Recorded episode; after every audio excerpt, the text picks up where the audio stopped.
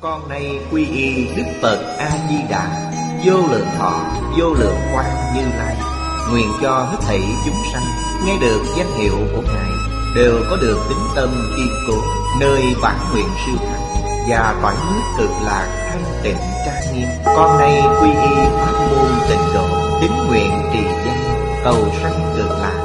Nguyện cho hết thảy chúng sanh Đều được thọ trì tu tập Phương tiện thành Phật tối thắng. Con nay quy y Đức Quan Thế Âm Bồ Tát, Đức Đại Thế Chí Bồ Tát Và Thanh Tịnh Đại Hải Chúng Bồ Tát Nguyện cho hết thảy chúng sanh Đều phát Bồ Đề Tâm, Sanh về cực lạc Nhập thanh tịnh chúng, Chóng thành Phật Đạo Tịnh độ Đại Kinh Giải diễn nghĩa, Chủ giảng, Lão Pháp Sư Tịnh Không, Chuyển ngữ, Minh Tuệ, Biên tập, Liên Hải Thời gian Ngày 7 tháng 6 năm 2011 Địa điểm Cương Sơn Tịnh Tông Học hội Nhật Bản, Tập 442 Chư vị Pháp Sư, Chư vị đồng học, Xin mời ngồi. Mời quý vị xem Đại Thừa Vô Lượng Thọ Kinh Giải, Trang 555 Hàng thứ tư từ dưới lên. Bắt đầu đọc từ đó, Xem từ đoạn hữu viết trở đi. Lại nói, Nếu trong hang sâu núi hẹp, Nếu trong khe nước sâu, Nếu trong ngôi nhà trống, Tiếng nói, Tiếng đánh, Từ tiếng nghe tiếng, Đó gọi là tiếng giang Đây chính là tiếng giang trong núi Mà chúng ta đã nói ở phần trước. Trong núi sâu hang hẹp Sẽ xuất hiện hiện tượng này. Trong khe nước sâu cũng có. Một căn phòng trọng cũng có tiếng giang Tiếng hét cũng có. Tiếng đánh nhau cũng có tiếng giang Từ tiếng mà có tiếng, Gọi là tiếng giang Tiếng vàng tức là âm thanh vọng lại. Người vô trí cho rằng có tiếng người. Đấy là người vô trí. Họ cho rằng có người bên đó Đang nói chuyện, Hoặc tiếng la lớn trong đó. Người trí tâm niệm, Tiếng đó không phải do người tạo ra nhưng do tiếp xúc âm thanh, Nên có tiếng giang Người có trí tuệ Biết đó là tiếng vọng. Tiếng vọng không phải do người làm, Mà chỉ là âm thanh. Nó gặp vật cản nên nó dội trở lại. Vì thế gọi là tiếng vọng. Đây là tiếng giang Tiếng giang vốn không. Nó có thể đánh lừa lỗ tai, Đó là giả, không phải thật. Nhưng nếu quý vị là người vô trí, Thì tai của quý vị sẽ bị nó lừa. Quý vị nghe tiếng giang này rồi Cho rằng thật có âm thanh. Cho đến Bồ Tát coi các pháp như tiếng giang trong Phật Pháp Bồ Tát Thanh Văn Duyên Giác. Là bậc có trí tuệ, Họ biết tiếng giang Không phải sự thật. Không có ai tác động trong đó cả, Không phải sự thật. Từ đây Bồ Tát có thể thể hội được Tất cả pháp của thế gian và xuất thế. Giống như tiếng vọng lại trong hàng núi. Như mộng huyễn, như bọt nước. Không có cái gì là thật. Điều này phải là người thật sự trí tuệ Mới có thể thể hội được Mới có thể rõ ràng. Tiếng giang trong núi Lừa dối những người ngu si. Thế gian chúng ta ngày nay Rất nhiều hiện tượng Cũng lừa dối chúng sinh ngu si Trong lục đạo. Họ không biết được Những hiện tượng đó Không khác gì Mộng huyễn bọt nước. Sự việc này Chỉ có Bồ Tát mới biết được vì vậy Bồ Tát ứng hóa thân nơi thế gian Được tự tại. Với tất cả các Pháp Họ không tính toán Không chấp trước Không giữ, không bỏ. Lấy hay bỏ đều sai. Không bỏ, không lấy đó là thật tướng của các Pháp. Hội sự viết Như mộng là thấy trong mộng. Tuy có tất cả sự việc Rốt ráo bất khả đắc, Chư Pháp cũng như vậy. Thập Pháp giới Y bảo chẳng bảo, trang nghiêm, Đều như mộng. Như huyễn, Thấy được như huyễn. Tuy quá hiện như thật nhưng bản thể của nó vốn vắng lặng. Chư Pháp cũng như thế. Như tiếng giang Như tiếng giọng Trong hàng núi, Tuy được phát ra từ âm thanh, Nhưng tự tánh của nó không có Các Pháp cũng như vậy. Nói tóm lại tức là mộng huyện Bọt nước. Còn thêm tiếng giang nữa. Tất cả đều là hình dung tất cả pháp đều không thật. Tướng có thể không? Sự có lý không? Cho nên tất cả huyện tướng này có thể thọ dụng. Vì sao vậy? Lý sự vô ngại, Sự sự vô ngại. Không nên chấp trước Chấp trước là sai. Đi ngược lại với thật tướng. Trong cảnh giới này, Không thể khởi tâm đồng niệm. Khởi tâm đồng niệm là quý vị đã mê rồi. Phân biệt Là quý vị sai rồi. Chấp trước là quý vị đã tạo nghiệp rồi. Chư Phật Bồ Tát Ứng cảm với tất cả chúng sinh, Nên hiện thân thuyết Pháp ở thế gian. Tuy cùng với chúng sanh Bình thường ở thế gian, Hòa quang đồng trần, Sinh hoạt cùng nhau, trên thực tế Họ và chúng sanh khác nhau. Chúng sanh có tình chấp Các ngài không có. Các ngài có trí tuệ, Các ngài bị tất cả Pháp là giả. Không thật.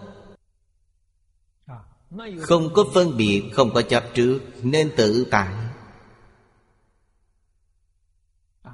Vì thế họ có thọ dụng, Họ không có phiền não. Các ngài hiện thân thuyết Pháp, Họ không tạo nghiệp. Vì sao không tạo nghiệp? Các ngài đã thực sự nhập vào cảnh giới này. Tức là Không hiện mà hiện Hiện mà không hiện. Đó là hiện thân Còn thuyết Pháp. Thuyết mà không thuyết Không thuyết mà thuyết. Các ngài đã nhập vào cảnh giới như thế. Chỉ có người thượng thượng căn mới tiếp xúc được Nhìn thấy được, mới nghe được. Dường như họ đạt đến cảnh giới như Bồ Tát vậy. Không thấy mà thấy Thấy mà không thấy. Không nghe mà nghe Nghe mà không nghe. Họ đã chứng được rồi. Thật sự buông bỏ, Triệt để buông bỏ. Đây là người thượng thượng căn. Cảnh giới mà thượng trung hạ căn ngộ nhập, Nông sâu mỗi mỗi sai khác. Chỉ cần có chỗ ngộ là được. Hạ, cử thánh nguyện, kỹ tất đắc độ. Kỹ là thọ kỹ. Những vị Bồ Tát này chắc chắn Sẽ có cõi nước thanh tịnh Như Phật Di Đà vậy. Thanh tịnh sớ, Đã nói ý này thành một bài kệ. Cử trí bỉ nguyện, Ký tất đắc độ, Giác liệu nhất thiết Như mộng huyễn đẳng Thị cử trí giả, Mãn túc chư nguyện Thị cử nguyện giả, Thành như thị sát Ký đắc độ giả. Đây là lời trong tình ảnh sớ Sau đây là Hoàng Niệm Lão giải thích cho chúng ta. Chúng ta xem ý của sớ dưới đây. Trước đây đã nói đại ý. Hiểu rõ tất cả, Giống như mộng huyện Đó là người trí tuệ.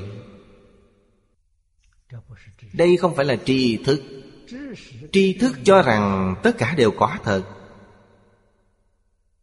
Không biết đó là giả. Trong tri thức, Khởi tâm động niệm Vẫn còn nắm giữ, Vẫn còn chấp trước.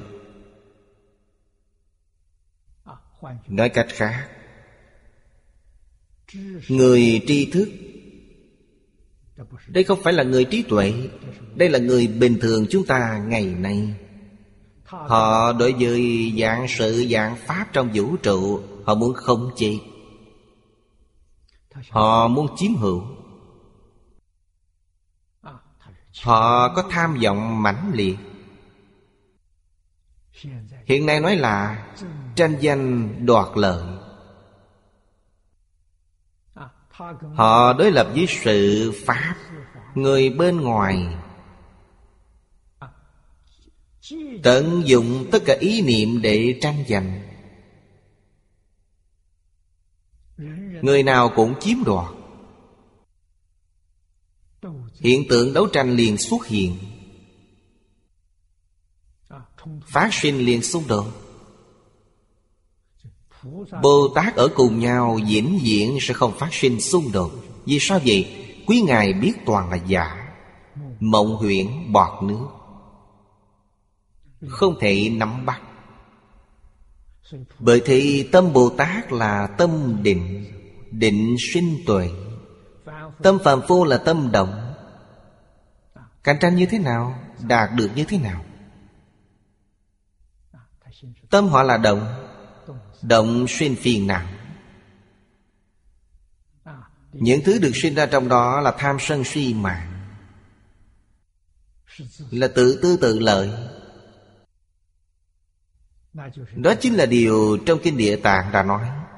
Chúng sanh trong diêm phù đề Khởi tâm đồng niệm, Không có gì là không tội, Không có gì là không phải nghiệp. Quý vị tạo tội nghiệp Tất nhiên sẽ chịu quả báo. Quả báo thật sự là tự làm, tự chịu. Quả báo cũng là mộng huyễn bọt nước, Tạo nghiệp cũng là mộng huyễn bọt nước. Sự việc này chỉ có Phật Bồ Tát mới rõ ràng, Mới thấu đạo Vì thế, trong tất cả các cảnh giới, Đều buông bỏ hết, Tức không khởi tâm, không động niệm. Khởi tâm động niệm không còn nữa, Làm gì có phân biệt chấp trước Buông bỏ như thế, Không những lục đạo không có nữa, Mà thập pháp giới cũng buông xuống rồi Lục đạo, thập pháp giới buông xuống rồi, Họ vẫn còn ở trong lục đạo, Thập pháp giới Họ có trở ngại sự việc không? Không trở ngại Họ ở trong đó để làm gì? Chỉ có một việc đó là giúp đỡ chúng sinh giác ngộ. Chúng sinh đang mê, họ không biết. Đây gọi là sự nghiệp của bồ tát. Sự nghiệp của Bồ Tát là giác ngộ chúng sinh. Chỉ mỗi việc đó thôi.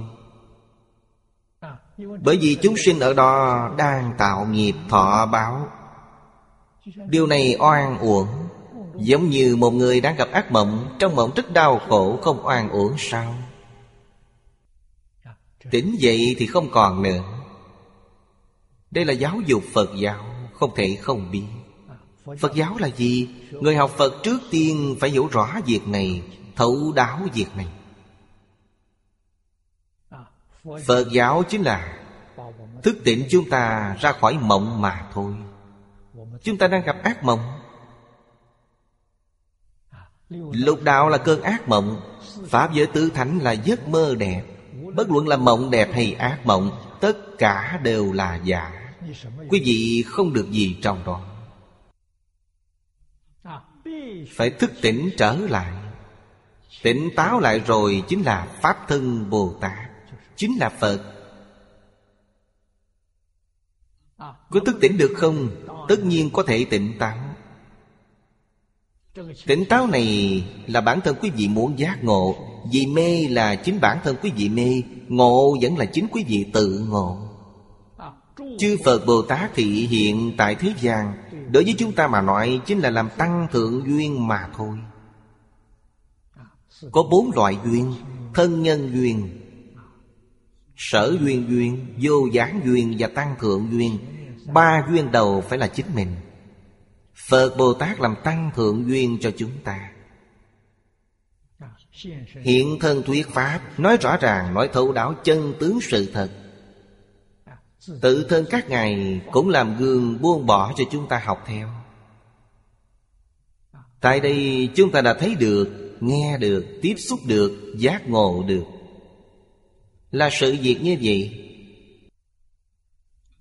Trí tuệ Trí tuệ chân thực, Lợi ích chân thực Là bản thân mình đạt được. Không liên quan gì đến chư Phật, Bồ Tát. Khi Phật còn tại thị Trong Tam Bảo, Phật Bảo đứng đầu, Phật Bảo lớn nhất. Vì sao vậy? Cách dạy học này là do Phật sáng lập. Giáo dục Phật giáo là do Phật Thích Ca Mâu Ni sáng lập. Phật không còn tại thế nữa. Phật đã diệt độ. Pháp lớn nhất. Chúng ta cung kính ngôi Tam Bảo, Đặc biệt là đối với Pháp Bảo. Phật diệt độ rồi. Chúng ta cúng tượng đắp Tượng điêu khắc Đó là kỷ niệm Ngài.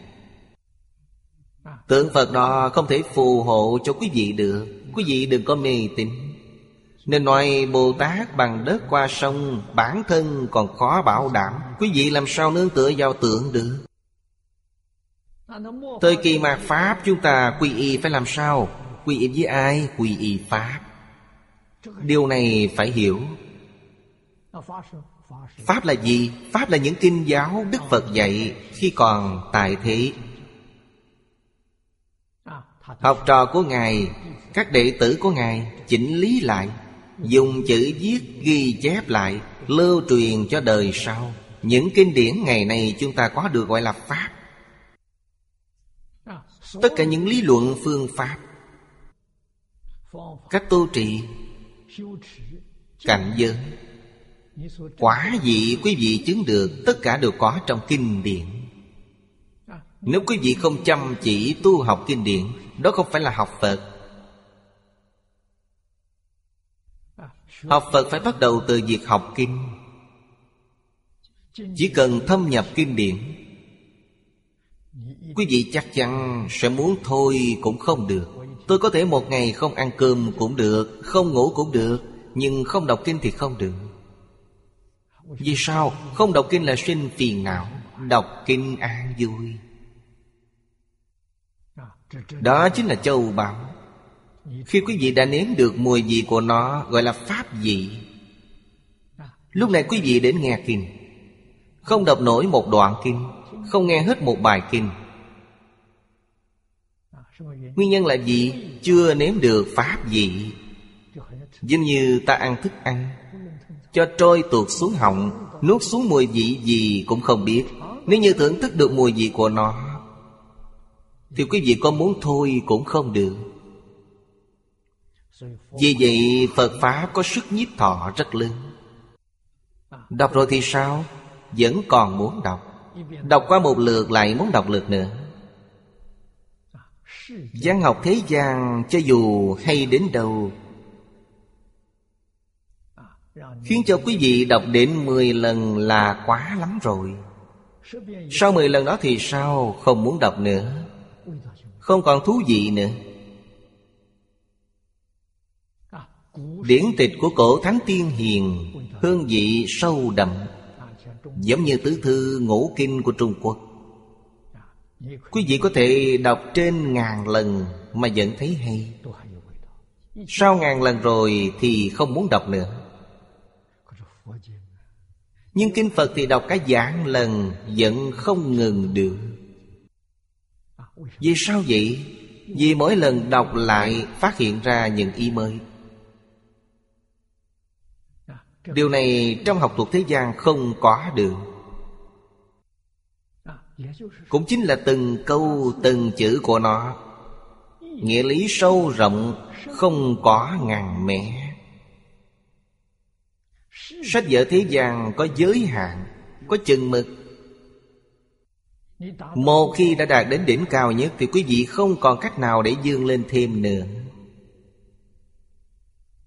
Chỉ có sức nhiếp thọ của Phật Pháp là diễn diện không có điểm dừng. Đây là sự thật. Một bộ kinh đọc 10 năm. Quý vị nghĩ họ đọc được bao nhiêu lần? Cứ cho một ngày đọc một lần. Tôi tin nhất định một ngày không chỉ đọc một lần. Lúc đầu là đọc một lần, Khi đã thấm được mùi vị của nó Thì không chỉ một lần. Có thể một ngày quý vị đọc 10 lần. Với bộ kinh vô lượng thọ, Một ngày đọc 10 lần không khó. Số khi đã thuộc, Một lần chỉ mất 40 phút. Nhưng mỗi lần ta cảm nhận ý vị mỗi khác, Ý vị mỗi ngày một khác. Mỗi tháng ta cảm nhận ý vị mỗi khác. Càng đọc càng có trí tuệ, Càng đọc tâm càng thanh tịnh, Càng đọc càng thấy hoan hỷ. Quý vị được lợi ích rồi. Sau đó quý vị mới hiểu được những lợi ích thật sự trong kinh điển. Trong Pháp thế gian này, nhất định không tìm được. Tôi đọc kinh sách này đã đọc 60 năm rồi. Những lời tôi nói với quý vị là vô cùng kiên định. Vì sao vậy? Tôi đã trải qua sự học tập này. Mỗi ngày tôi không làm việc gì hết cũng được, Nhưng không thể không đọc kinh. Tôi đọc kinh không theo một nghi thức gì, Mà giống như đọc những sách bình thường vậy. Đây là điều ngày trước thầy tôi đã dạy. Phật Pháp. Phật Pháp thật sự trọng nội dung chứ không trọng hình thức. Hình thức là gì? Phàm có hình tướng đều là hư dối. Phải trọng thực chất.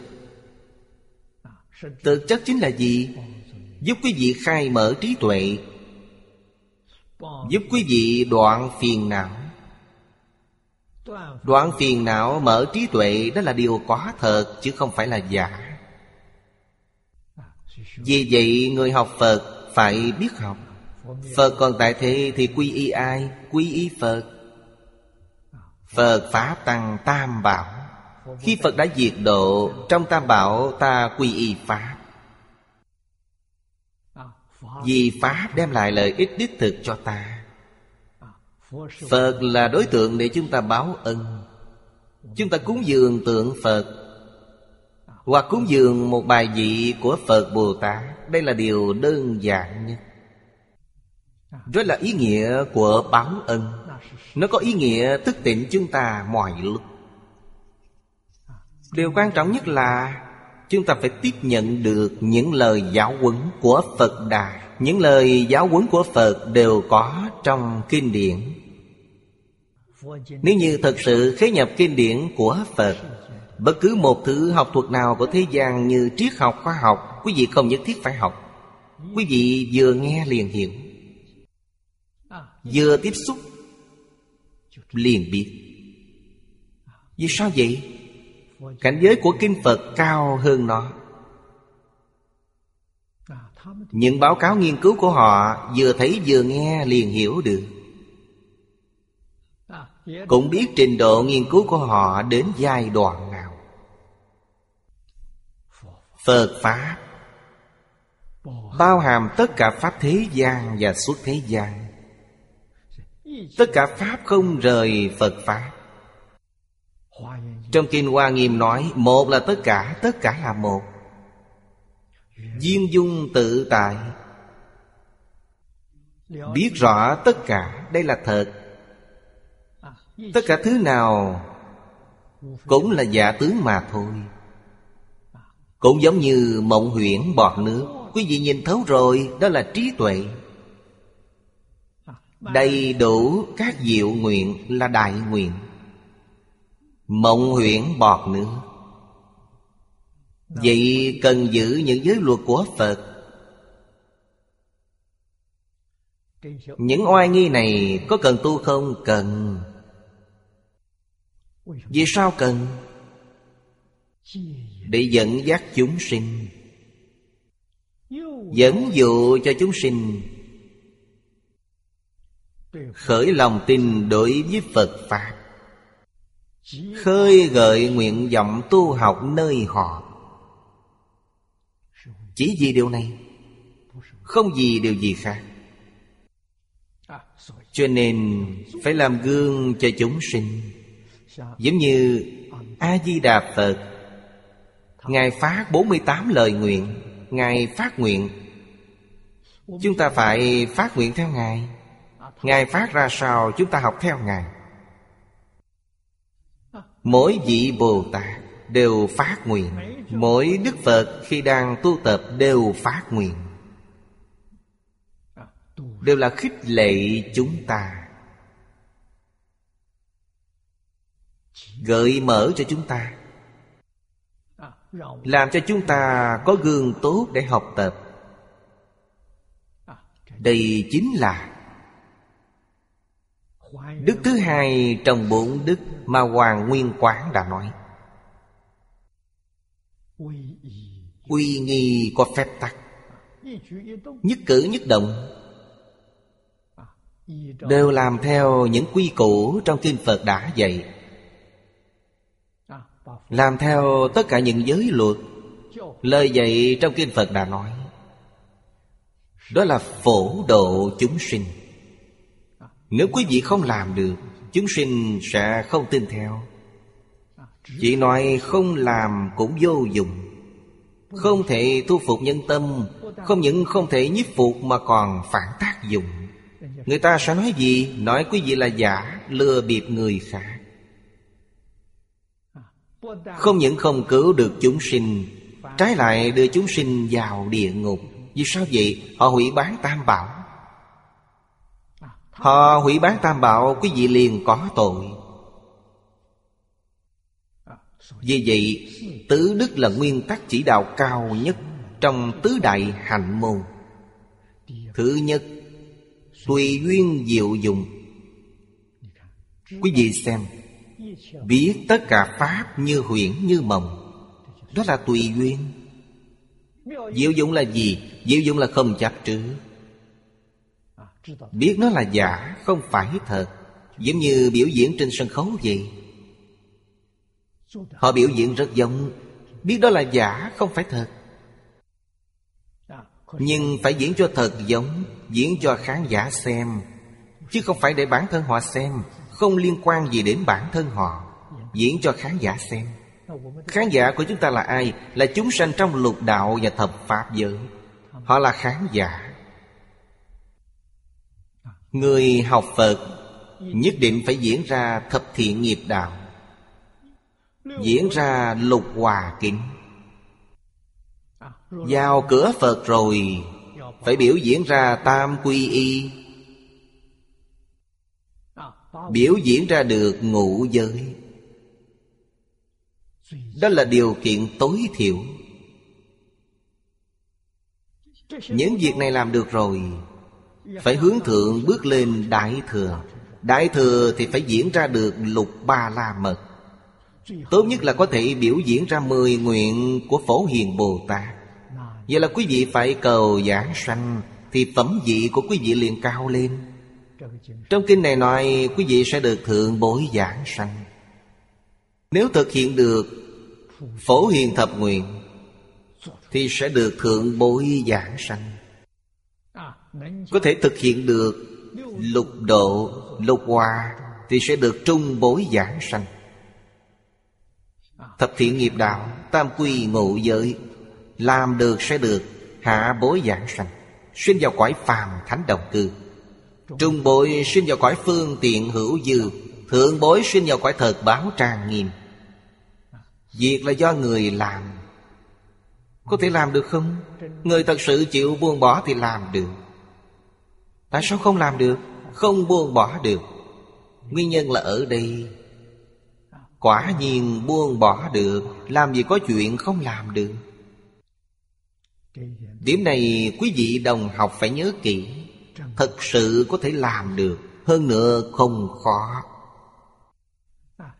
Khó là do bản thân mê lầm điên đạo, Cho rằng thân này là thật, Cho rằng bản thân hưởng thụ đó là thật, Không ngờ tất cả đều là giả. Hưởng thụ là gì? Tạo nghiệp. Gọi một cách mỹ miều là hưởng thụ, Trên thực tế là tạo nghiệp. Khoái ăn, khẩu nghiệp. Một thứ gì là không phải nghiệp? Quý vị thử nghĩ xem, Vì sao Phật Thích Ca Mâu Ni Đã làm gương cho chúng ta về sự xả bỏ, sạch sẽ? Vì sao Ngài chọn cách làm đó? Ngài làm cho ai Làm cho chúng ta? Năm xưa, những học trò theo học với Đức Phật Thích Ca Mâu Ni, Bất luận là tại gia hay xuất gia những đệ tử xuất gia giống như Phật Đều ba y một bát Ngày ăn một bữa, Ngủ dưới gốc cây một đêm, Hoàn toàn giống Phật. Người tại gia đồng tu Chỉ cần tu tập trong tăng đoàn của Phật, Họ tu tập một thời gian ngắn, Không phải trường kỳ xuất gia. Họ ở một tháng. Cách sinh hoạt của họ trong một tháng đó Hoàn toàn giống với Phật Thích Ca Mâu Ni. Ở hai tháng thì hai tháng giống. Không xả bỏ thì không biết được.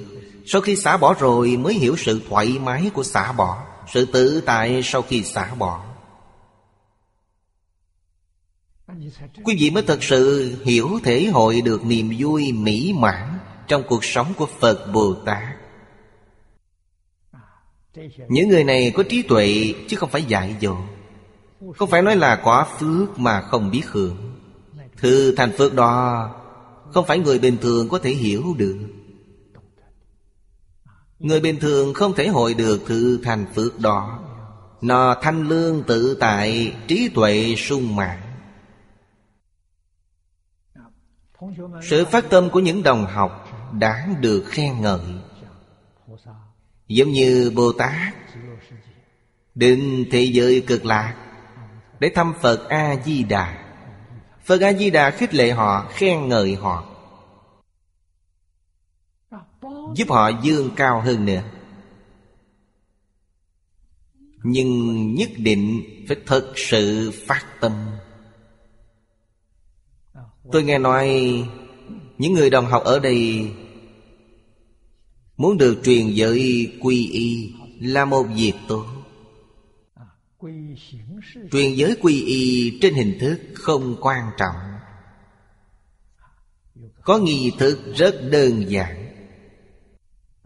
Đây là, Năm xưa Phật Thích Ca Mâu Ni còn tại thì Cũng dùng nghi thức đơn giản này. Một người cũng được, Nhiều người cũng được. Quan trọng nhất là, Nói thật rõ ràng thấu đáo về phép tam quy. Thế nào là quy, thế nào là y? Ý nghĩa của quy y là gì? Quy là quay đầu Y là nương tựa. Quý vị đã thực sự quay đầu chưa? Từ mê lầm điên đảo quay đầu. Nương vào tự tánh giác ngộ. Đây chính là quy y Phật. Nương vào tự tánh đúng đắn. Đây chính là quy y Pháp. Khi Phật không tại thế Thì Pháp là trung tâm. Xa rời Pháp Phật không còn nữa. Đi tìm Phật ở đâu? Phật ở trong kinh điển Từ xưa đến nay, Các tổ sư Đại Đức Đã dạy chúng ta, Nơi nào có kinh điển Chỗ đó có Như Lai. Điều này rất đúng. Các ngài không nói nơi nào Tượng Phật, hình tượng Phật Bồ Tát xuất hiện Nơi đó có Phật Bồ Tát Không nói như vậy. Chỉ nói nơi có kinh điển Chính là nơi có Phật Bồ Tát Đó là lời dạy của Phật Bồ Tát Cần phải lấy nó làm chính Làm trung tâm. Người xuất gia là thầy của chúng ta. Họ đã buông bỏ tất cả rồi. Chuyên tâm học tập kinh điển. Có vấn đề gì trong kinh điển, Chúng ta có thể thỉnh giáo nơi họ. Phật Pháp được thừa truyền nhờ người xuất gia. Không có người truyền thừa, Thì Phật Pháp sẽ bị tiêu diệt. Cư sĩ tại gia, Có nhân duyên này thì cũng nên phát tâm truyền bá. Thơ truyền tịnh tông. Trong thời cận đại Cống hiến của người tại gia vượt qua cả người xuất gia. Quý vị xem bản hội tập của Kinh Vô Lượng Thọ. Đều do cư sĩ tại gia đảm đường, không phải người xuất gia. Những người đóng góp cho kinh vô lượng thọ, Tổ sư Đại Đức Trung Quốc Không bằng người Nhật Bản. Người Nhật Bản chú dạy Kinh vô lượng thọ. Những chú giải ngày trước Đã có đến hơn 20 loại Rất phong phú. Truyền thừa từ 2.000 năm nay của Trung Quốc Chỉ có hai loại, Thua rất xa Nhật Bản. Nguyên nhân do đâu? Tôi nghĩ có lẽ họ chịu sự ảnh hưởng của Đại sư Thiện Đạo Thời kỳ đầu nhà đường, Người xuất gia Nhật Bản lưu học tại Trung Quốc rất đông Hai vị thầy được họ tôn trọng nhất đó là Đại sư Thiện Đạo và Đại sư Trí Giả Đại sư trí giả thuộc Tông Pháp Hòa Thiên thầy. Cho nên Tông Thiên Thai Nhật Bản rất thịnh hành. Suy là thời cận đại mới suy. Ngày xưa tịnh tông của Nhật Bản vượt xa Trung Quốc. Vì vậy, Nhật Bản ngày xưa những chú giải của các vị đại đức Nên tìm ra từ trong đại tạng in thành chuyên tập Vô lượng thọ linh chủ sở chuyên tập. Ngày nay Trung Quốc trong chú giải kinh vô lượng thọ Thêm bản chú giải của Hoàng Niệm Tổ này nữa là ba bản. Ở Trung Quốc chủ yếu là bản dịch quá nhiều. Ngày xưa kỹ thuật in ấn chưa phát triển. Số lượng rất ít, Số lượng lưu thông ít. Muốn tìm các loại bản dịch khác nhau. Không phải là chuyện dễ Dương Long Thư đời nhà Tống. Trong năm bản nguyên dịch, Ông chỉ tìm được bốn bản. Quý vị xem với thân phận của ông. Với địa vị của ông, Với học thức của ông. Ngay cả bản dịch đời đường, Ông vẫn chưa tìm được. Đời đường là hội thứ năm trong hội Đại Bảo Tích, Chính là hội vô lượng thọ. Bản này ông vẫn chưa tìm được. Vì thế hội tập lần thứ nhất chỉ có bốn bản. Lần thứ hai vào khoảng năm Hàm Phong. Cư sĩ Ngụy Mạc Thâm mới làm hội tập lần thứ hai. Lần hội tập này mới có đủ cả năm bản nguyên dịch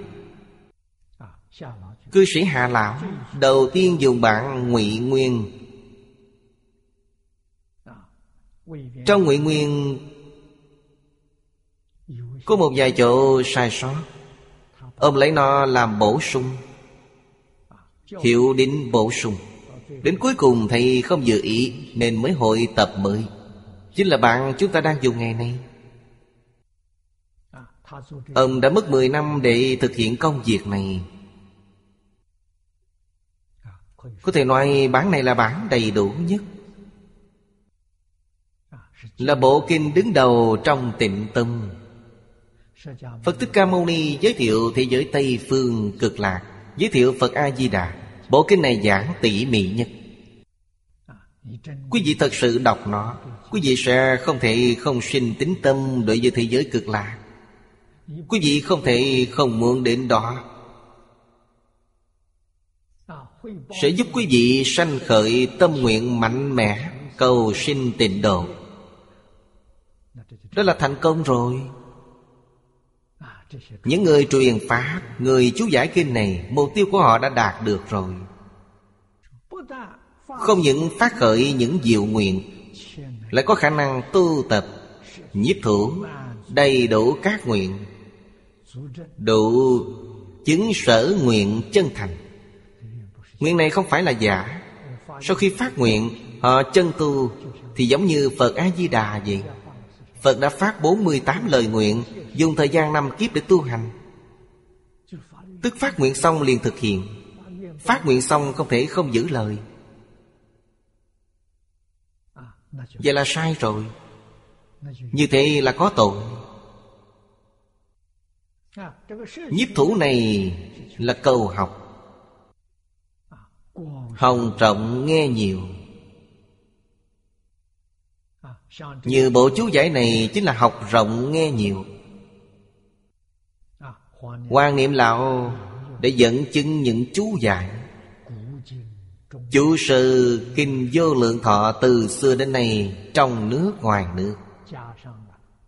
Cộng thêm Đức Phật một đời đã dẫn chứng, Đã dạng đến thế giới cực lạc Trong các kinh luận Tổng cộng gồm hơn 190 bản Học rộng nghe nhiều này, Vô cùng vô cùng khó, Thật quý hóa. Hôm nay chúng ta được học tập Không thể không cảm ơn ông. Những việc này được ông thực hiện vào những năm cuối đời, Sau cuộc đại cách mạng văn hóa Nguyên có một số tài liệu nhưng trong cuộc đại cách mạng văn hóa Đều bị tiêu hủy hết. Phát tâm giết chú giải này, Trên tay ông có được nhiều tài liệu tham khảo như vậy. Tôi đến tham quan nhà ông Nhìn thấy cũng rất kinh ngạc. Tôi nói, những đầu sách này ông kiếm đâu ra được? Thật phát tâm Thì được Phật Bồ Tát quan tâm. Thật khó khăn lắm. Có thể thu thập được nhiều bản như vậy. Thu thập rồi ông thật đọc. Thật sự tra cứu, Thu thập tài liệu. Viết thành bộ chú giải này. Thật là không thể nghĩ bàn. Lấy hai thứ đó làm nhân, Nên được thọ ký. Tất thành cõi nước như vậy. Di Đà thành tựu rồi. Nói cho những Bồ Tát đến thăm nghe. Nói theo ngôn ngữ ngày nay. Phật A-di-đà Đã lấy thế giới cực lạc Do bản thân tu thành. Dùng tâm nguyện đó Phương pháp tu hành Kinh nghiệm Thành tựu, Để chia sẻ với mọi người. Khích lệ những vị Bồ Tát này. Mỗi người đều nên phát tâm kiến tạo thế giới cực lạc Nhờ vậy sẽ thành cõi nước như thị Cõi nước thành tựu là kết quả của trí và nguyện. Trí là trí tuệ vốn có trong tự tánh. Trí tuệ vốn đã đầy đủ.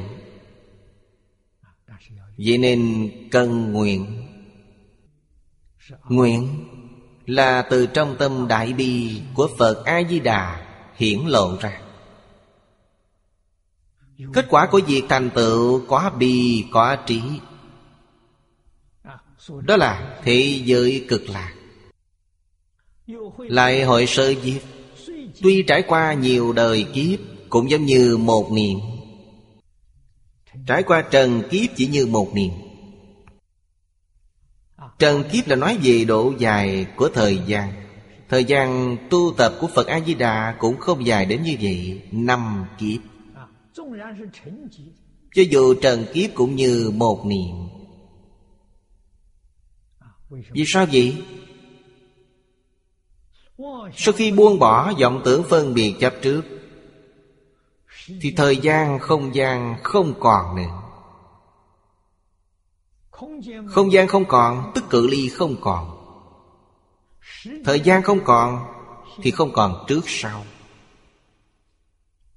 Vô lượng kiếp đồng với một niệm.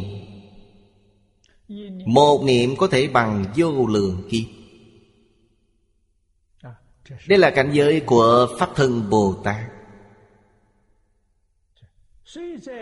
Tuy trong sinh tử giống như viên quang Viên là dường Sinh tử là luân hồi lục đạo. Tuy đang ở trong luân hồi lục đạo, Họ ở đây biểu diễn Xả thân, thọ thân. Bồ Tát ở đó giáo hóa chúng sanh. Biểu diễn trên sân khấu. Thực ra, Luân hồi lục đạo cũng giống biểu diễn trên sân khấu vậy. Viên quán là diễn thầy. Dạo chơi. Toại có nghĩa là thành tựu đạt đến. Đầy đủ diệu nguyện, Xây dựng diệu đồ. Đây là Phật A-di-đà, Đem việc kiến lập thị giới cực lạc như thế nào? Để giúp đỡ ra sao? Đó là chúng sanh chịu khổ, chịu nạn Trong lục đạo. Giúp họ giác ngộ, Giúp họ thành Phật. Đây là những bản báo cáo.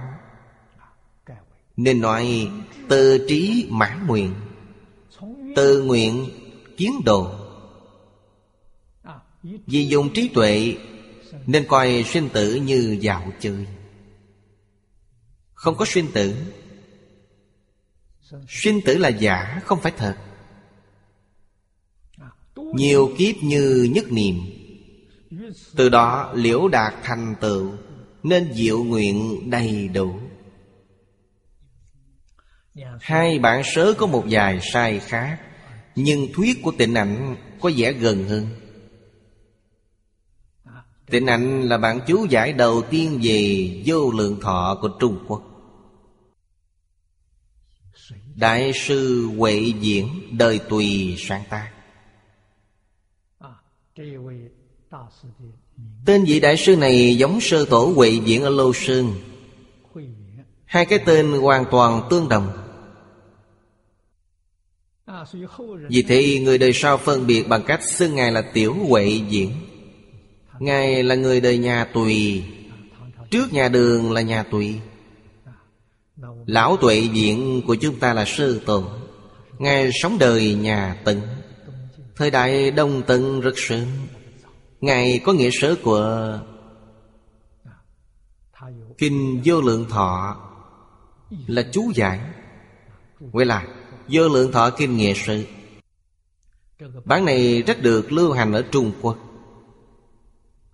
Gia tường sử không được lưu hành rộng rãi bằng bản này. Bản này Ngài viết rất hay. Truyền đến Nhật Bản dường như toàn là tình ảnh sứ. Trong hơn 20 năm ở Nhật Bản Có thể chỉ dùng bản của Ngài. Cách giảng, cách nhìn của mỗi người không giống nhau. Đều đáng để tham khảo. Những điển tịch này Đều có trong dạng tục tạng. Giảng tục tạng thu thập rất đầy đủ. Biết rõ các pháp đều không. Vẫn nguyện giữ tịnh độ. Vẫn xây dựng thế giới cực lạc. Không hữu bất nhị này, Không rơi vào nhị biên. Điều này chúng ta phải học tập. Không thể học A-la-hán. A-la-hán biết các pháp đều không. Nên họ nhập Niết Bàn, Nhập vào không đạo rồi. Có việc gì họ cũng không làm nữa. Đây là thiên chân. Vì thế Niết Bàn của A-la-hán gọi là thiên chân Niết Bàn. Họ làm cũng không sai, Nhưng chỉ tự lợi, Không thể lợi tha. Không giúp đỡ người khác nữa. Gọi là người tự giác. Bồ Tát không như thế. Biết chư Pháp là không, Vẫn muốn kiến lập tịnh độ. Vẫn muốn cứu độ chúng sinh. Tuy kiến lập tịnh độ giúp đỡ chúng sanh, Nhưng họ không mảy may nhiệm trước, Tức là không chấp vào hai bên quá không. Đây gọi là diệu nhập trung đạo, Là tôn chỉ của tịnh tông. Phật A-di-đà nếu giống A-la-hán vậy, Ngài sẽ không kiến tạo thế giới cực lạc rồi. Ngài cũng không cần phát 48 lời nguyện. Phát nguyện, Chân tu lại không chấp trước. Đây gọi là cao minh. Phát nguyện, chân tu nhưng lại chấp trước Thì trở thành phàm phu rồi. Đó là người thế gian làm việc thiện. Kỳ diệu như thế nào? Kỳ diệu ở chỗ họ không chấp trước. Làm mà không làm Không làm mà làm. Quý vị nói Ngài không làm, Ngài thật làm. Quý vị nói Ngài thật làm, Trong tâm của Ngài không chút dấu vết. Trong tâm không có việc đó, Thì công việc mới viên mãn. Đó gọi là Bồ Tát. Như Kinh Duy Ma nói, Tuy biết các cõi Phật Và chúng sanh đều không nhưng thường tu tịnh độ giáo hóa quần sanh. Đây là những lời trong Kinh Duy Ma. Đây đều là Duyên Tông sự lý vô ngại, Cảnh giới không thể nghĩ bàn. Tiếp theo là hai bài kệ, Cùng quyền chỉ này. Quyền là quyền diệu. Thật sự Không chỉ thể hội mà còn thực hiện rồi. Tất cả Pháp không có gì. Tướng do tâm sinh. Do tâm sinh mà không chấp tướng. Tánh tướng vô ngại. Mới có thể thật sự đạt đến tự lợi lợi tha. Tự lợi là bản thân viên mãn, Chứng đắc tự tăng. Không bị bất cứ thứ gì quấy nhiễu. Đồng thời là có thể giúp đỡ chúng sinh quay về tự tăng. Đấy mới là thật sự viên mãn. Chúng ta xem tiếp đoạn dưới. Biết cõi nước như hình bóng. Hằng phát tâm hoàng pháp. Đạo Bồ Đề rốt ráo. Đầy đủ gốc công đức. Tu các hạnh Bồ Đề, Thọ ký sẽ thành Phật. Đây là sáu câu kinh văn. Độ, chỉ thế giới cực lạc Thế giới cực lạc cũng chỉ là hình bóng, Mộng huyễn bọt nước. Vì sao vậy? Trong tự tánh không có bất kỳ hiện tượng nào. Bốn cõi thế giới cực lạc Cõi thường tịch quan không có hình ảnh. Đó là thật. Cõi thật báo trang nghiêm quá hình ảnh. Cõi phương tiện, cõi đồng cư thì không cần phải nói rồi.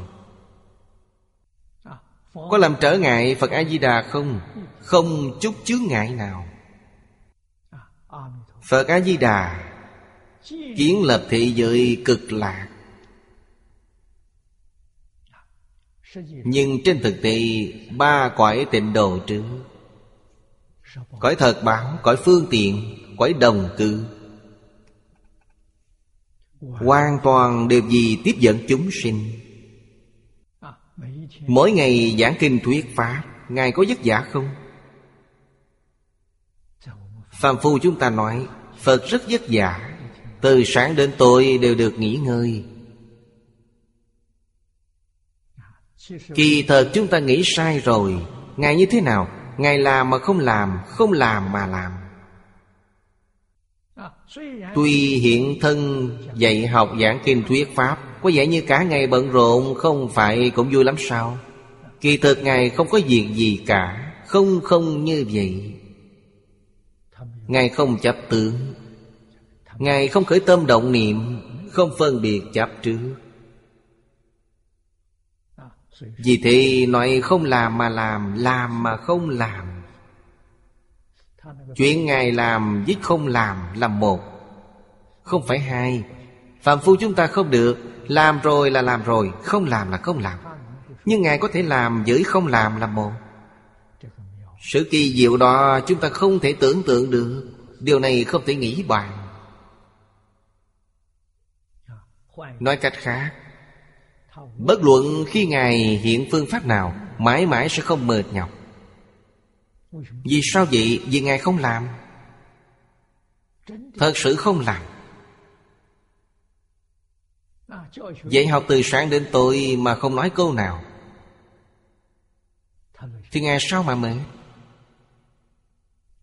Vì sao không nói câu nào? Ngài không khởi tâm, không đồng niệm Thì làm sao thuyết Pháp Khởi tâm đồng niệm mới thuyết Pháp. Không khởi tâm đồng niệm làm sao mà thuyết Pháp? Vì thì hiện thân của Phật, Giống như 32 ứng thân của Bồ Tát Quán Thế Âm, Nên hiện thân nào để được độ thì hiện thân đó. Hiện thân thuyết Pháp, Biểu diễn. Biểu diễn là trì giới, Tu tập, biểu diễn. Tất cả đều không khởi tâm động niệm. Vì thế, sự việc này chúng ta cũng phải suy ngẫm rất lâu. Dần dần sẽ thể hội được. Bởi vì trong Kinh Phật có một thí dụ. Xá lợi Phất Là một vị trí tuệ đệ nhất của các đệ tử Phật. Ngài được rất nhiều người tán thán. Xá lợi Phất giảng kinh rất hay. Ngài thường thay Phật thuyết Pháp. Có người đến thịnh giáo Phật Thích Ca Mâu Ni. Trí tuệ của Ngài xá lợi Phật lớn như vậy, Từ đâu mà có? Phật chỉ những chiếc chuông trống Trong tinh xạ Chỉ chiếc trống rồi bảo với mọi người, Các người đã thấy chiếc trống chưa? Thưa từng thị. Trong ruột trống có gì không? Dạ biết là trống không. Bụng của xá lợi Phất cũng rỗng không Không có gì cả. Đánh mạnh thì tiếng lớn, Đánh nhỏ thì tiếng nhỏ, Không đánh thì không có tiếng Tiếng kêu đó chính là thuyết Pháp. Pháp được nói ra như thế nào? Pháp là chúng sinh có cảm Cảm là đánh. Phật Bồ Tát là ứng. Họ không khởi tâm động niệm không phải nói quý vị gõ một cái, Tôi nghĩ âm thanh của tôi phải lớn hơn một chút, Không phải vậy, không nghĩ đến. Cho nên là tự tánh, Đáp lại một cách tự nhiên Gọi là cảm ứng. Hiện thân đó là một kiểu cảm ứng, Thuyết Pháp cũng là cảm ứng. Vì thế, Ngài không cảm thấy mệt. Chúng ta ngày nay không phải vậy Người ta hỏi tôi Tôi phải nghĩ xem nên trả lời thế nào. Chừng đó cũng đã rất mệt. Đó là quý vị thật sự có nói. Phật Bồ Tát nói, Phật Thích Ca Mâu Ni 49 năm thuyết Pháp nhiều như vậy, Thực ra Ngài chưa nói một câu nào, Một chữ cũng chưa nói. Vì sao vậy? Toàn là phản ứng của tự tánh. Là cảm của chúng sanh chúng ta. Là khởi tâm động niệm của chúng sinh lúc bấy giờ, Đó là cảm, Phật tự nhiên mà ứng. Cho nên phải hiểu rõ vấn đề này.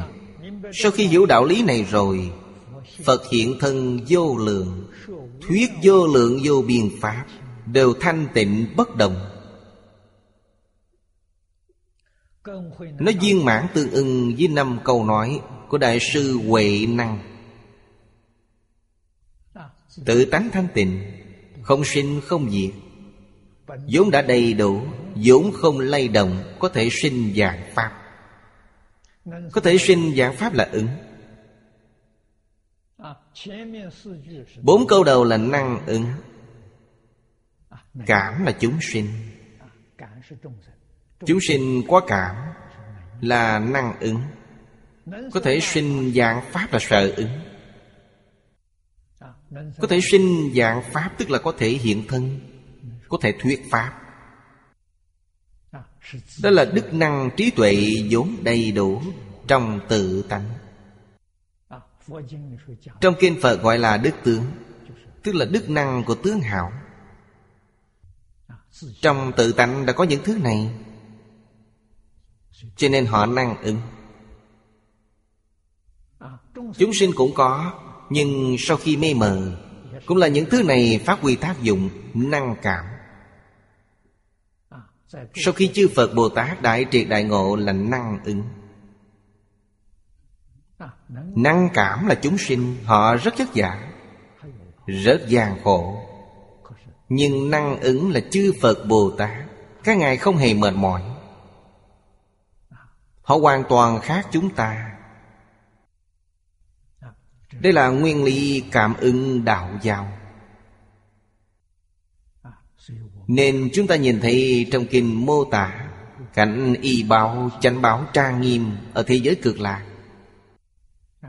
Lúc đó mới thể hội được Phật A-di-đà từ bi đến nhường nào. Tình thương của Phật A-di-đà là thật Không phải giả. Không có bất cứ điều kiện nào. Nên gọi là đồng thể đại bi, Vô duyên đại từ. Vô duyên là không cần điều kiện.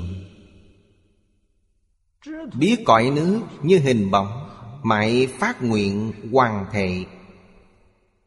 Đó là y báo cõi nước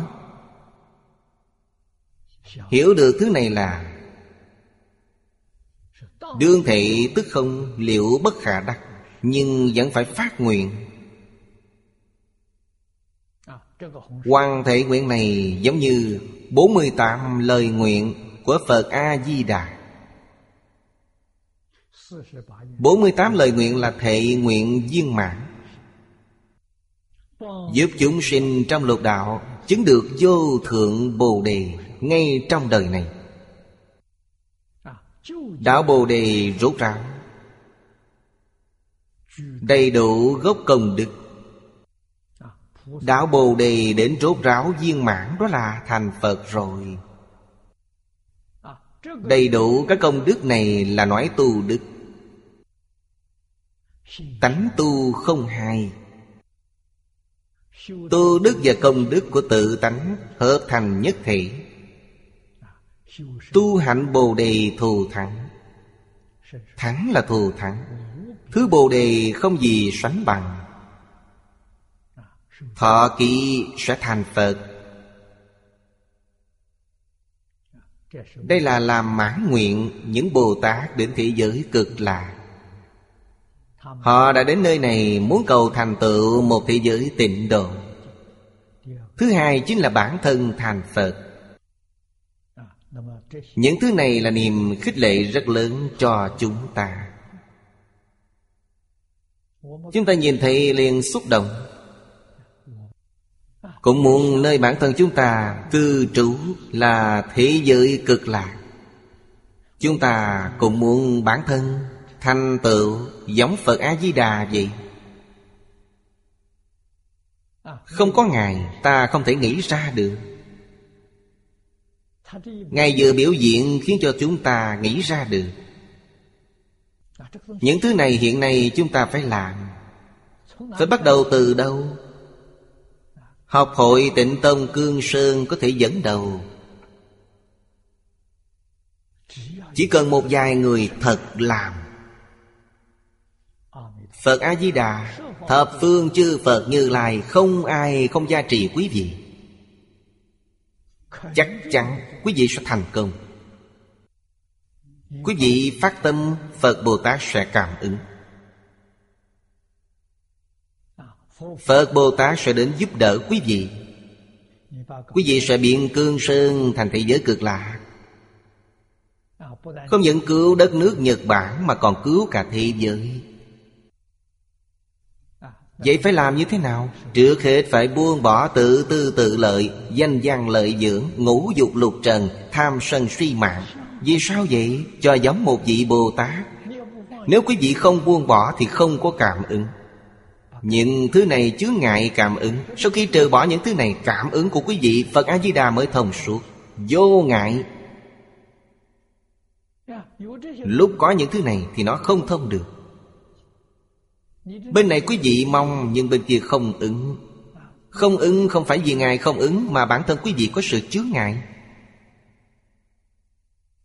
Vì thì làm việc gì Đều phải bắt đầu từ bản thân. Quý vị nên biết, Năm xưa Phật Thích Ca Mâu Ni sáng giáo, Không phải một mình Ngài bắt đầu thực hành sao? Tự Ngài giác ngộ rồi, Thật sự buông bỏ Buông bỏ liền khai ngộ. Đến giường này tìm năm người bạn. Năm người bạn này đều là bà con quyến thuộc với Ngài. Lúc bấy giờ Phật Thích Ca Mâu Ni đã rời bỏ gia đình, Phụ thân của Ngài, Phụ Dương đã phái năm người này đi theo để săn sóc Ngài. Sau này đều theo Ngài tu tập thành năm vị tỳ kheo. Bản thân thành tựu rồi, Đi đến giường nai độ năm vị tỳ kheo. Phật Pháp bắt đầu hưng thịnh như vậy. Tôi tin, Nếu có người thật làm, Chỉ cần tìm năm người đồng chí Tại Cương Sơn này Thật sự có thể làm được. Bắt đầu như thế nào? Bắt đầu từ đệ tử quy. Chỉ cần thực hiện đệ tử quy, Vì sao? Nhân duyên đã tốt rồi. Bắt đầu kết nhân duyên. Thực hiện từ đệ tử quy, cảm ứng thiên, thập thiện nghiệp. Gốc rễ đã ổn định. Sau đó, chuyên hoàng tịnh độ. Chuyên tu tịnh độ. Sau 10 năm Dùng cương sơn chính là thế giới cực lạc thu nhỏ. Không tìm đâu xa, Hoàn toàn y cứ bộ kinh này, Đem bộ kinh này thực hiện tại dùng cương sơn. Không phải thế giới cực lạc xuất hiện rồi sao? Công đức này rất lớn. Chỉ cần mọi người phát tâm, Thì thiên tai ở Nhật Bản sẽ được hóa giải. Không cần quý vị phải tu, Chỉ cần chân tâm vừa phát, Thì cảm ứng sẽ không thể nghĩ bàn. Thiên tai liền được quá giải, Nhưng phải làm thực tâm, Không thực tâm là không ổn. Giả thì không thể cảm ứng được, Thật mới có cảm ứng. Bản thân chúng ta rất mỏng manh, Tật khí phiền não rất nặng, Không ngại. Chỉ cần vừa phát tâm, Phật lực liền giá trị, Phiền não của quý vị liền tan biến. Trí tuệ của quý vị liền quá mặt. Phải quên mình vì người mới được. Vẫn còn mấy may tâm danh lợi Thì hỏng hết. Trong đền hồ không thể có thuốc độc.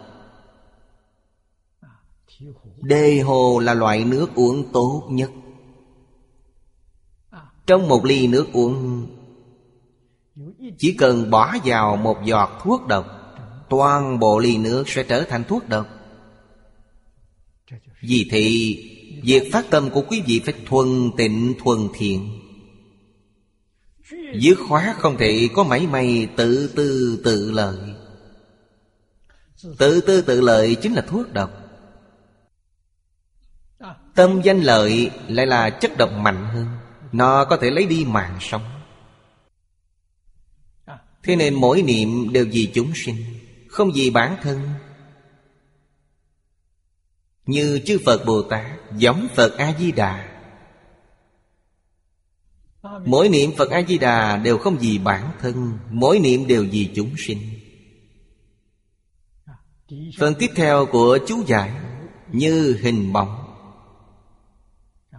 Cõi nước như hình bóng, Như bóng của vật. Tuy được sinh ra từ vật thực, Nhưng không có thực tánh. Hình bóng là gì? Khi ta đứng dưới ánh mặt trời thì có cái bóng. Cái bóng từ đâu mà có? Từ thân ta. Nhưng bóng là giả.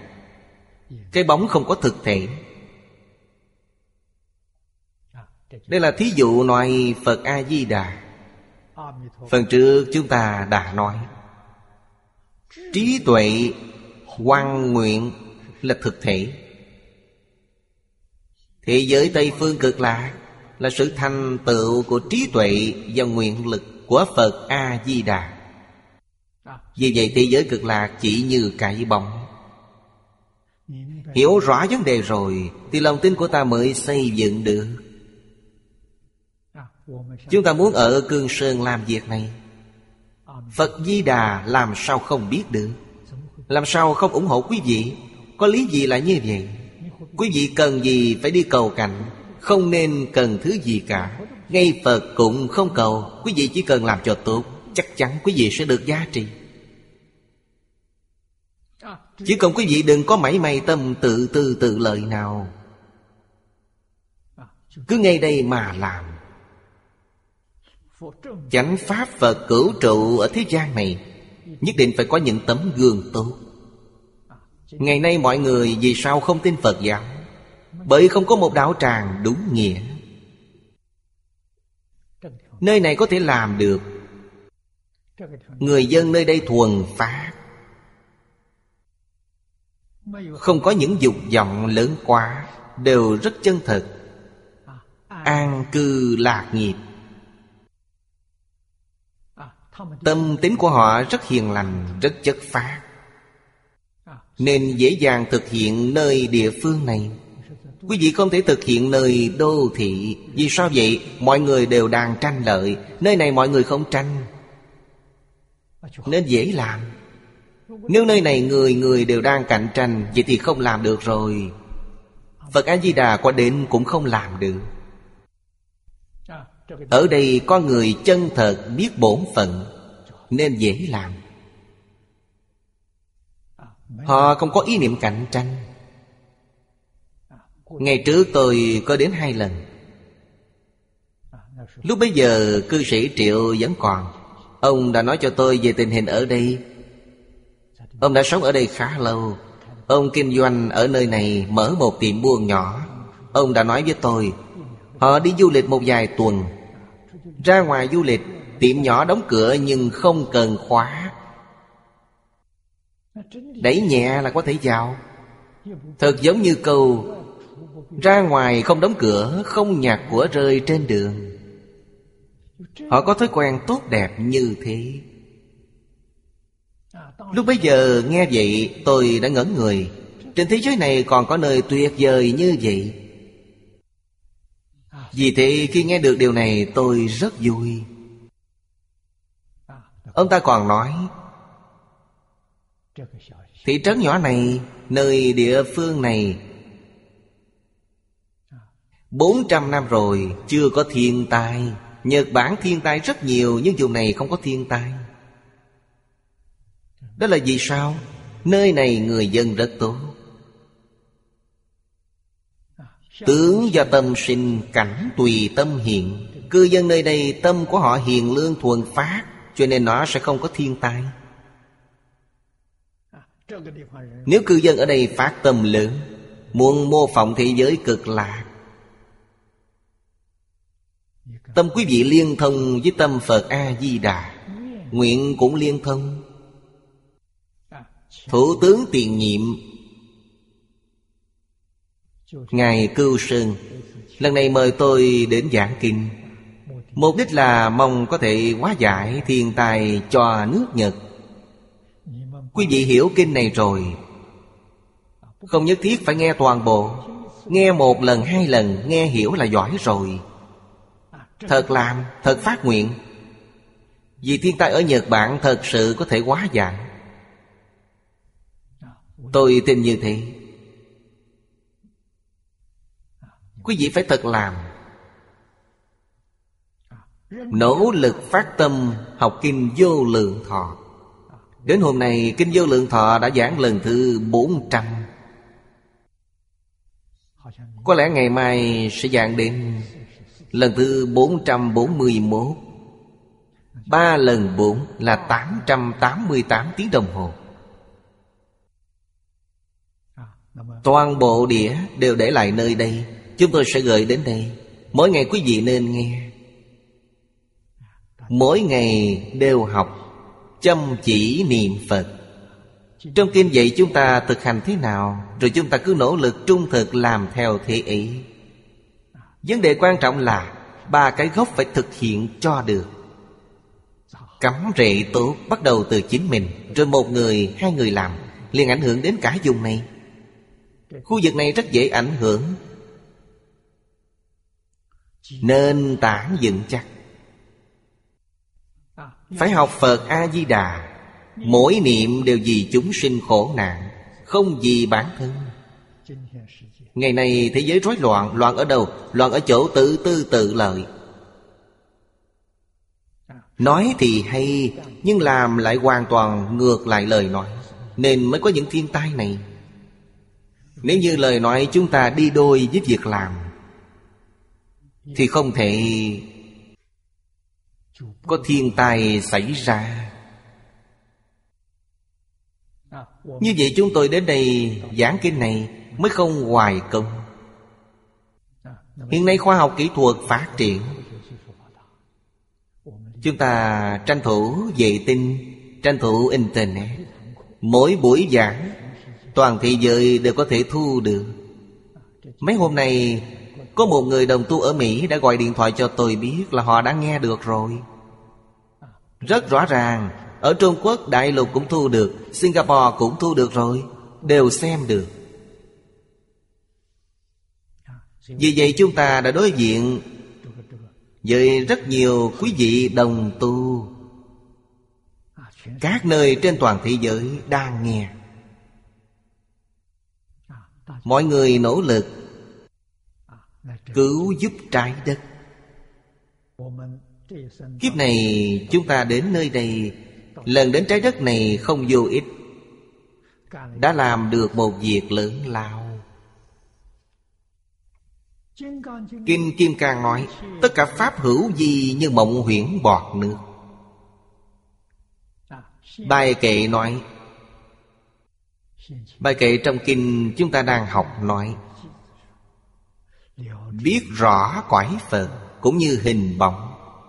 Trí tuệ như thế mới thật sâu sắc. Bài kệ này ý nghĩa giống với bài kệ trong Kinh Kim Cang đã nói. Tất cả pháp hữu gì như mộng huyễn bọt nước. Hiểu rõ ràng rồi, Thông suốt rồi, Mới triệt để buồn xuống.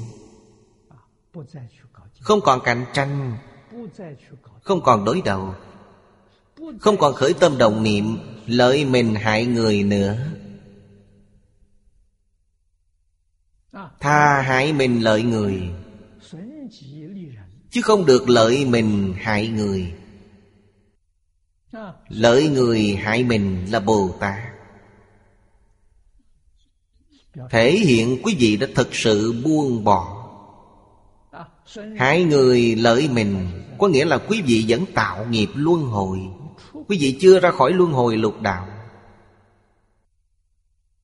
Vì thì phải thay đổi quan niệm, Sửa đổi những tật xấu. Bồ Tát như thị Hiểu rõ cõi Phật cũng không. Đó là họ rõ ràng thấu suốt, Nhưng vẫn hằng phát tâm quan nguyện. Quan thể là thể nguyện sâu rộng lại từ nguyện khởi hạnh Những vị Bồ Tát này hiểu rõ dạng Pháp đều không. Không thể nắm bắt, Nhưng vẫn phát nguyện. Vẫn muốn kiến lập thế giới cực lạc Vẫn muốn tiếp dẫn tất cả chúng sinh. Không phải vì nói chúng sinh và cõi nước Đều không phải chân thật, Mà các ngài không làm nữa. Không phải vậy. Họ thật làm. Vì thì đây là điều xứng đáng Để chúng ta học tập. Sự việc này làm thật sự có ý nghĩa, Có giá trị. Ngoài điều này ra, Trên thế gian này, Quý vị không thể tìm ra sự gì có ý nghĩa, Có giá trị, Tìm không ra nữa. Không có, Toàn là giả thôi. Người thế gian thành tựu có lớn bao nhiêu Cũng chỉ là tràn không. Không những phát nguyện Mà còn thật làm. Lại từ nguyện khởi hạnh, Đó là thật làm. Nên gọi là Đạo Bồ Tát rốt ráo. Là đạo Bồ Tát Rốt ráo viên mạng Cứu cánh. Phần giữ giải thích là cùng cực. Quyết định đi đến chỗ cuối cùng. Niềm tin như vậy, Nghị lực như vậy, Quyết tâm như vậy Bồ Tát Đạo là gì? Đó là đại hạnh Bồ Tát viên mãn tự lợi lợi tha, Rồi thành Phật quả, Tức lục độ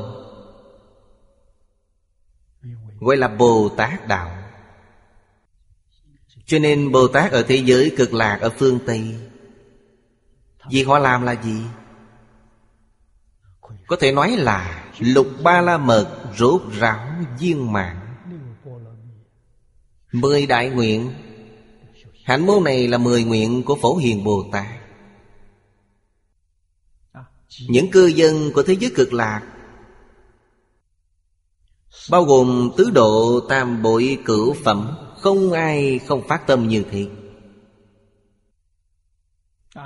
48 lời nguyện của Phật A-di-đà chính là Lục ba la mật viên mãn, Mười nguyện phổ hiền viên mãn, Hoàn toàn xuất hiện trong thế giới cực lạc ở phương Tây. Đây gọi là Bồ Tát Hạnh. Sự nghiệp của Bồ Tát. Những Bồ Tát như vậy Đây là những Bồ Tát từ thế giới mười phương đến thế giới cực lạc. Đầy đủ trí và nguyện. Giỏi cả hành và giải, Nên đều đầy đủ gốc của các công đức. Đầy đủ các gốc công đức. Câu này dưới đây có một chú giải, Chỉ nguồn gốc của tất cả công đức. Cội gốc công đức từ đâu mà có? Từ đại trí đại nguyện. Đại hạnh đại giải Từ đó mà có Họ thật làm.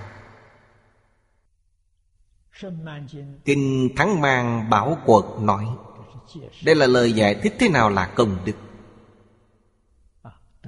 Đức tức là được. Ngày xưa hai chữ này được dùng chung. Nghĩa là quý vị thật sự có được. Được gì? Được công tu hành. Cho nên ở đây luôn tiện nhắc nhở quý vị Thật sự đạt được công tu tập, Gọi là công đức. Thông thường đem tiền để làm việc tốt Không phải là công đức. Đem tiền để làm việc tốt Đó là phước đức. Không phải công đức. Chúng ta nhớ lại ngày trước, Khi Tổ sư Đạt Ma vừa đến Trung Quốc, Gặp lương dọ đi Lương dọ đi là một người hộ pháp của nhà Phật. Nghe nói có một cao tăng Ấn Độ đến Trung Quốc Thì vô cùng hoan nghênh. Mời Ngài gặp mặt.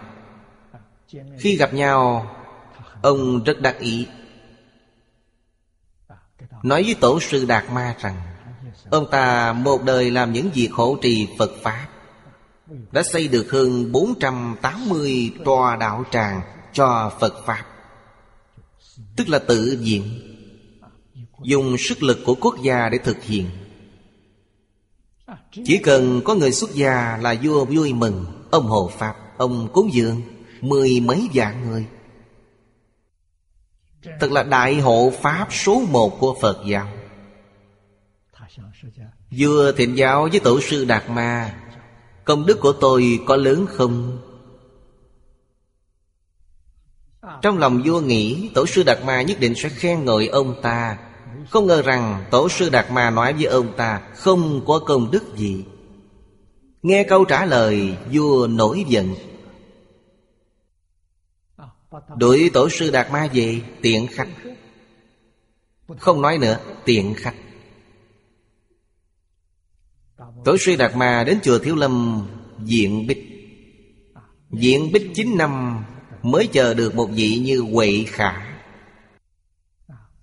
Thật tuyệt vời, Có người để truyền pháp được rồi. Chuyện này nói lên điều gì? Công đức và phước đức là hai việc khác nhau. Lương dọa để tu được, Đó là phước đức. Nếu ông ta hỏi chúng ta, Phước đức nhiều hay ít, Vậy thì rất lớn rất lớn. Ông ta tu được là đại phước báo. Công đức thì sao? Không có công đức. Công đức là bản thân thật sự tu tập. Ví dụ quý vị trì giới. Trì giới thật sự có công phu sẽ đắc định. Định đó chính là công đức. Tu định Có công đức, liền khai ngộ. Khai ngộ là công đức tu định. Điều này không liên quan với việc quý vị đem tiền làm việc tốt. Làm những việc tốt gì, Sự nghiệp từ thiện gì Cũng không liên quan. Đạo lý này quý vị nhất định phải hiểu. Rất nhiều người không phân biệt được công đức và phước đức. Nhưng trong công đức chắc chắn có phước đức. Trong phước đức không có công đức. Chúng ta phải hiểu rõ ràng, Hiểu thấu đáo vấn đề này. Thật sự trì giới. Như học đệ tử quy, Cảm ứng thiên, thập thiện nghiệp, Quý vị có công, Tâm quý vị thanh tịnh. Trí tuệ tăng trưởng. Giúp quý vị phá mê khai ngộ. Đoạn nghi sinh tính. Đó là công đức. Nếu quý vị không chân tu Thì lấy đâu ra công đức? Nhưng điều đáng lo nhất của công đức là nóng này Trong kinh Phật thường nói, Lửa cháy rừng công đức. Quý vị xem, Tu được thật nhiều công đức. Công đức là giới định tuệ, Chỉ cần nổi nóng là xong. Tu công đức cả một đời, Khi lâm chung lại sân si nổi lên, Thế là mất hết. Bởi thì Tổ sư Đại Đức dạy chúng ta Khi lâm chung phải chăm sóc để cho họ đi một cách nhẹ nhàng, bình an. Đừng để họ bực tức. Đừng đụng chạm vào họ. Chiếc giường họ đang nằm Giường cũng không nên đụng vào. Cũng nên đứng cách xa một tí. Không nên đụng đến họ. Tại sao vậy? Đụng vào sợ họ sẽ đau đớn. Họ liền sinh tâm oán hận. Như thế sẽ rắc rối. Lúc lâm chung, nếu nổi lên nóng giận, Vừa không hài lòng liền đọa vào địa ngục. Vấn đề thông thường này không thể không biết. Khi lâm chung phải ra đi một cách an lành,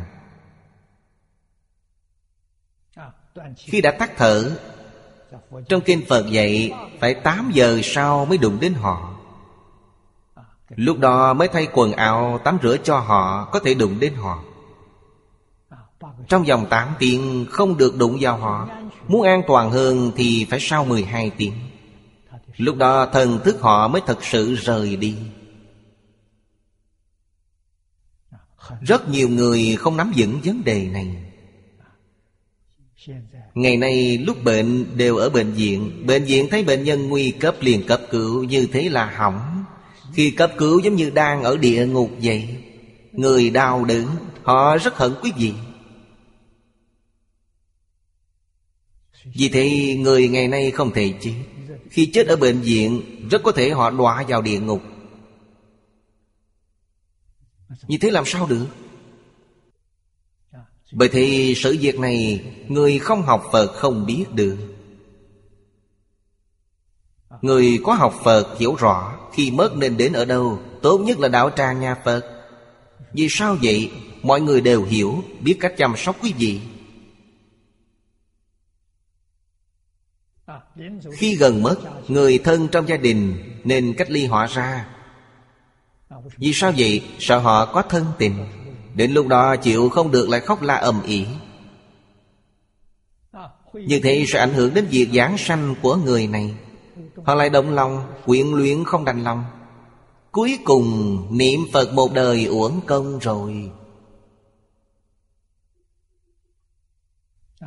Những thường thức này, Bà con quyến thuộc ngày thường phải thường nói đến. Để cho mọi người đều biết. Lúc làm chung mới có thể bình tĩnh mà đi được.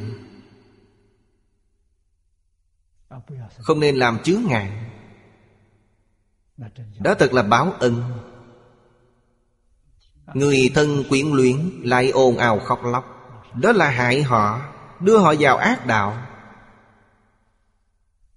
Toàn là sai hết. Bổn là nguồn gốc. Nguồn gốc là Phật tánh vốn có đủ của chúng sanh. Đây là nói rõ thêm về nguồn gốc.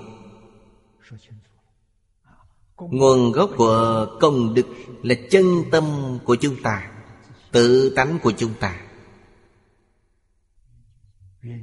Kinh viên giác nói, Nguồn gốc thanh tịnh là đại viên cảnh. Tức là nguồn gốc thanh tịnh như một tấm gương lớn. Vì thì tướng tông gọi là A Lại Gia, Chuyển A Lại Gia thành đại viên cảnh trí. Khi mê thì đại viên cảnh trí là A Lại Gia Giác ngộ rồi trở thành đại viên cảnh trí. Vì thì bản thể của A Lại Gia đích thực là nguồn gốc. Chỉ vì mê mà không giác. Đây là Phật tánh vốn có của chúng sanh. Viên giác lược sứ tự nói rằng Là nguồn gốc của chúng sinh nên gọi là tâm điện Lại bổn là bổn cực. Lý thể của Pháp tánh Là căn bản cội gốc của Pháp, Nên gọi là bổn cực. Ở đây nói vô cùng hay. Lý thị của pháp tánh danh từ của triết học hiện tại gọi là bản thể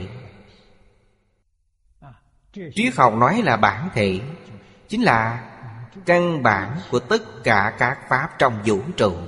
Tất cả các pháp này từ đâu mà có? Cũng phải có một cái gốc chứ. Có nguồn gốc không? Danh từ để gọi nguồn gốc đó là bản thể nhưng có nhiều cách gọi đối với bản thể Nhưng không thể làm người ta hài lòng. Cho nên rốt cuộc bản thể là gì? Đến nay vẫn là một dấu hỏi. Nhưng trong Kinh Đại Thừa nói rất rõ ràng. Chính là chân tâm. Chính là bản tánh. Vì sao vậy? Vì có thể sinh ra dạng Pháp. Tất cả Pháp, ngay cả hư không Pháp giới hư không, tất cả Pháp Đều từ đó mà sinh Đều từ đó mà hiện. Có thể sinh, có thể hiện. Nhưng bản thân của nguồn gốc thì không có gì cả. Trong giáo lý tịnh độ gọi nó là thường tịch quan vì thế trong tứ độ thì thường tịch quan độ là bản thể Chính là bản nguyên. Nó không có gì cả, Nhưng nó có thể sinh dạng Pháp. Vì sao nó có thể sinh dạng Pháp? Dạng Pháp được sinh lúc nào? Trong kinh điển Đại Thừa nói rất rõ ràng, Nói rất thụ đạo Nhưng người thật sự nghe hiểu được lại không nhiều. Cách nói này đã được nhà khoa học ngày nay chứng thực rồi. Đó là một việc tốt. Kinh Hoa Nghiêm, Quốc sư Hiền Thủ đã viết một bài luận văn Có tên Tu Hoa Nghiêm Áo Chỉ Giọng Tận Hoàng Nguyên Quảng Bản luận này gồm sáu đoạn. Ba đoạn trước nói về khởi nguyên vũ trụ. Thảo luận một vấn đề quan trọng nhất của triết học, Đó là vũ trụ từ đâu mà có. Đoạn thứ nhất nói về bản thể. Tự tánh thanh tịnh viên minh thể. Bản thể của vũ trụ dạng Pháp nó có thể sinh, có thể hiện. Phần thứ hai nói rõ về sự xuất hiện Của toàn vũ trụ. Sự xuất hiện của bản thân. Tôi từ đâu mà đến? Tôi và vũ trụ đồng thời xuất hiện. Không trước không sau. Sinh ra cùng lúc. Có người không phải loài dượng tiến hóa. Nếu là dượng tiến hóa Thì tại sao bây giờ chúng nó không thành người? Không phải như thế. Đạo lý này rất sâu sắc. Nhưng Hoàng Nguyên Quán đã nói rất chi tiết, Rất rõ ràng. Đó là nhất niệm bất giác.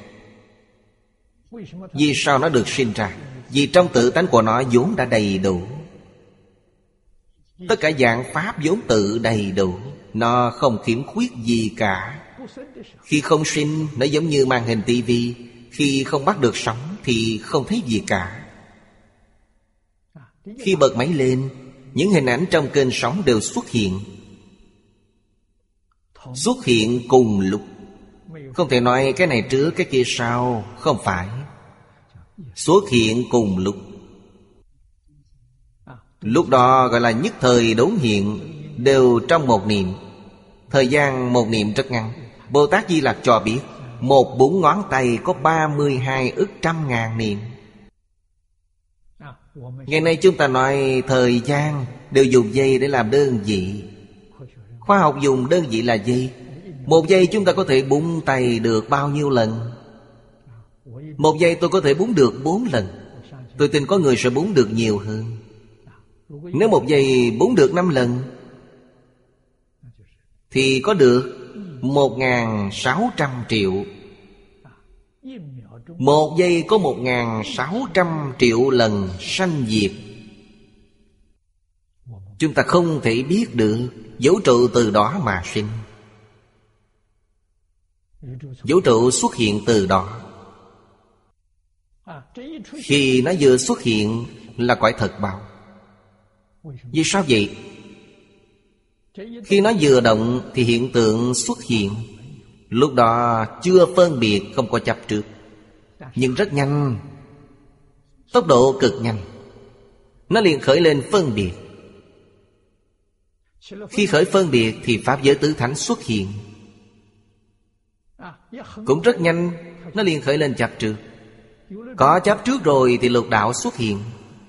Cho nên cả vũ trụ này hình thành Chỉ trong chưa đầy một giây. Vũ trụ đã xuất hiện.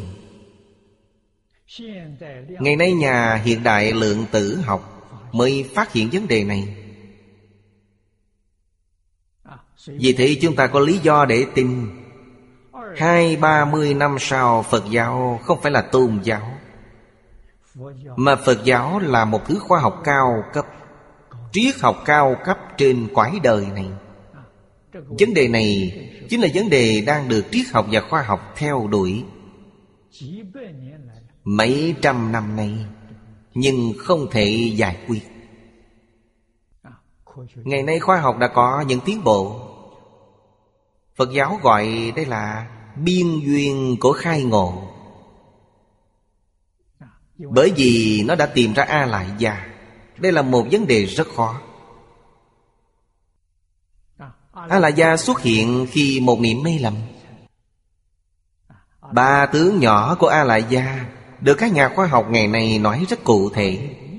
Tướng nghiệp của A La Gia Danh từ khoa học gọi là năng lượng. Chuyện tướng của A La Gia gọi nó là tinh tức Tướng cảnh giới của A La Gia gọi là vật chất. Vì vậy năng lượng, vật chất, tinh tức Chính là nghiệp tướng, chuyện tướng, cảnh giới tướng của A Lại già Đối với Phật Pháp đây là một tín hiệu vô cùng tốt. Nhà khoa học đã chứng minh Mọi người không thể bàn cãi nữa. Đã tin tưởng rồi. Vậy thì trong kinh Phật giảng không đúng sao? Không sai chữ nào cả. Mỗi chữ mỗi câu đều chân thật một thứ tốt như vậy Có thể giúp chúng ta giải quyết tất cả mọi vấn đề. Ngày nay người ta lại xem nó là mê tín, Không chịu học tập. Tôi cho rằng chúng ta chịu thiên tai Quá oan uổng, Quá đáng tiếc. Cho nên hy vọng những vị đồng tu thật sự hiểu rõ ràng, Thật sự nỗ lực làm gương, Để mọi người nhìn vào cho rõ ràng. Đặc biệt là khiến những nhà khoa học nhận thức rõ ràng. Làm cho khoa học từ vật lý quay trở về với tâm lý Vấn đề mới có thể giải quyết được. Vì sao vậy? Vật chất, cơ sở của vật chất là tâm niệm. Đó là gì? Là vấn đề tâm lý. Tâm lý có thể thay đổi vật lý Nhưng vật lý không thể thay đổi tâm lý. Đây lại là một tầng nghĩa sâu hơn vì vậy phương hướng sai rồi, Thì hậu quả sẽ khó lường. Hết giờ rồi, Hôm nay chúng ta học đến đây. Nam Mô A Di Đà Phật. Nguyện đem công đức này Hồi hướng bốn ân và ba cõi. Nguyện khắp Pháp giới các chúng sanh, Đồng sanh cực lạc thành Phật đạo. Chúng Phật tử đạo tràng tịnh độ Nam Mô A Di Đà Phật.